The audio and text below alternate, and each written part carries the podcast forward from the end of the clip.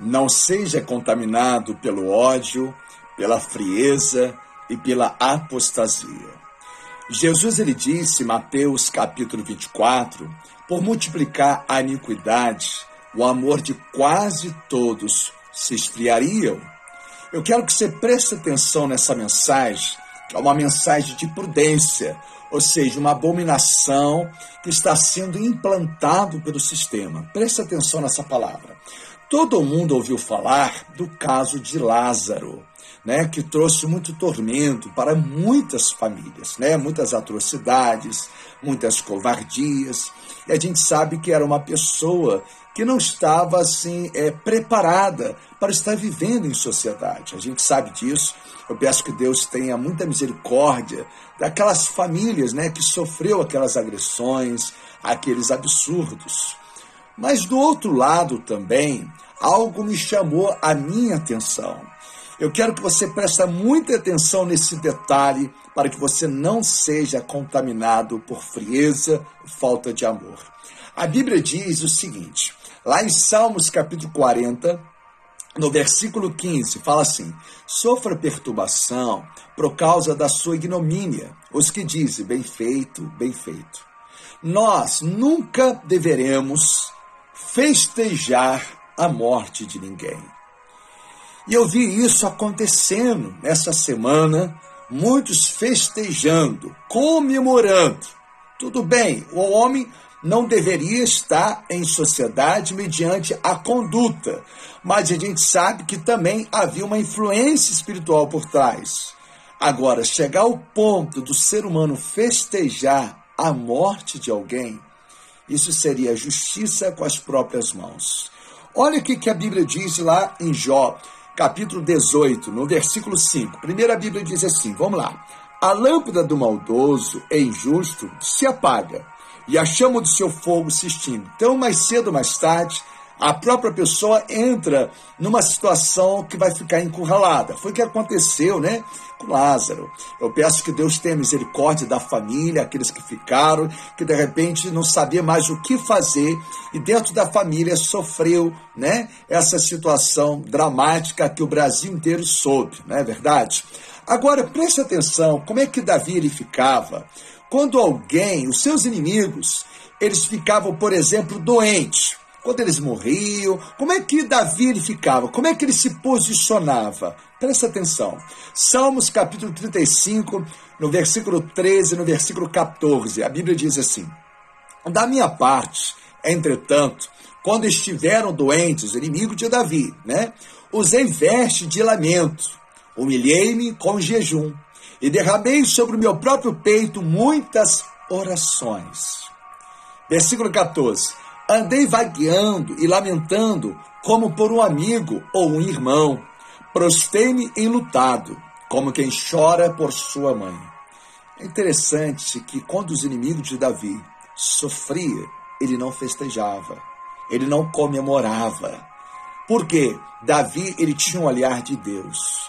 Quando Jesus olhou para aquele homem conhecido como ladrão na cruz, ladrão ali daquela cruz, a Bíblia fala que Jesus deu oportunidade para ele.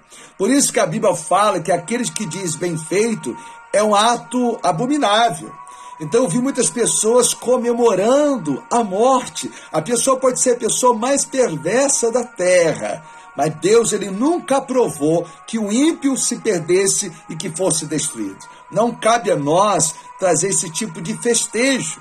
Olha o que a Bíblia diz, por exemplo, no livro de Ezequiel, capítulo 33, no versículo 11, fala assim: Então lhes orientarás, dizendo: Tão certo como eu vivo, diz Yahvé, o Senhor Deus, não tenho qualquer prazer na morte do incrédulo, mas sim a minha alegria está em que o ímpio venha a ser convertido, se desvie do seu mau caminho, e viva, convertei-vos Deixai-vos dos vossos maus caminhos, porque o teu povo haveria de perecer, ó casa de Israel. Então Deus está demonstrando claramente que ele se entristece quando vê a pessoa se perdendo, perdendo sem ele, sem ter um encontro com ele, e não se alegra com a morte daquele ímpio. Eu vi muitas pessoas, inclusive muitos cristãos, comemorando Eu achei isso absurdo. Eu falei, meu Deus, cadê os cristãos de verdade? Davi, quando seus inimigos ficavam doentes, morriam, ele chorava como se fosse a morte do seu irmão, como fosse a morte da sua mãe.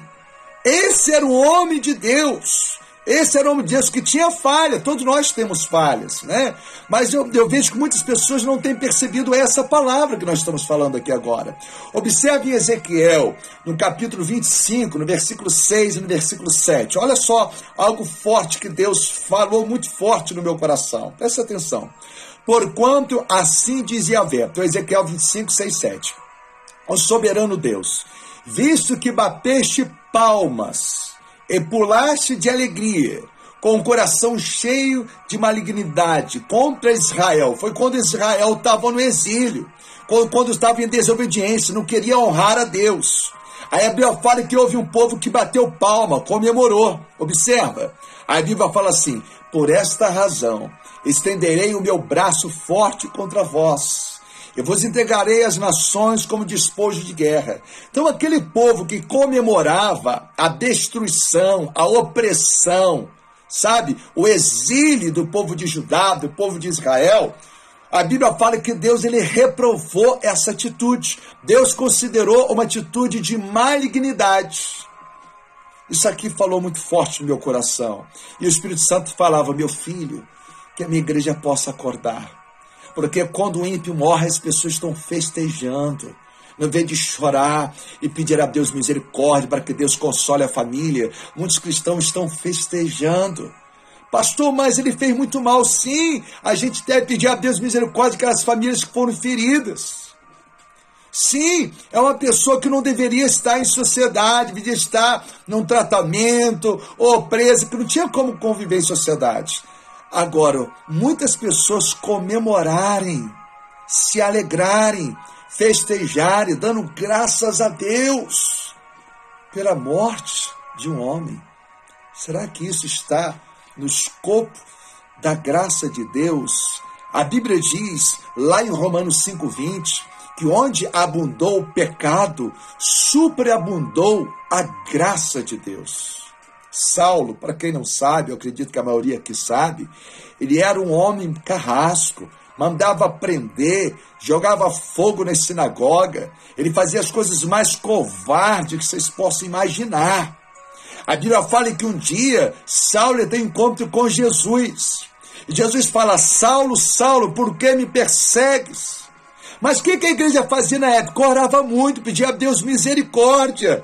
E o que, que Deus fazia? Tiveram, aquele povo tiveram um grande encontro de amor com Deus, ao ponto de Deus tocar nas pessoas mais carrascas na época. E era profundo. E no vez de ter um final trágico, havia uma transformação. A minha pergunta é: quantos cristãos devem ter jejuado por Lázaro? Quantos cristãos estão agora em lamento, em jejum, na madrugada, orando pela família de Lázaro? Agora, muitas piadas nós mesmos nós fazemos. Agora, será que é uma atitude equilibrada? O Espírito Santo falou isso muito forte no meu coração. E Deus falou assim, filho, eu estou te ensinando isso. Não só para você, mas que você conversa com amor com a minha igreja. Que a minha igreja precisa abrir os olhos nos últimos tempos.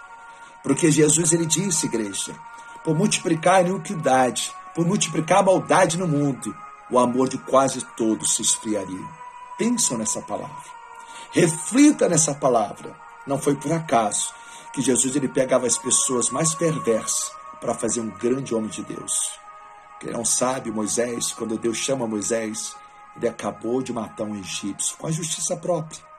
Mas Deus falou: Não, vem cá, Moisés, eu vou mostrar a verdadeira justiça para você.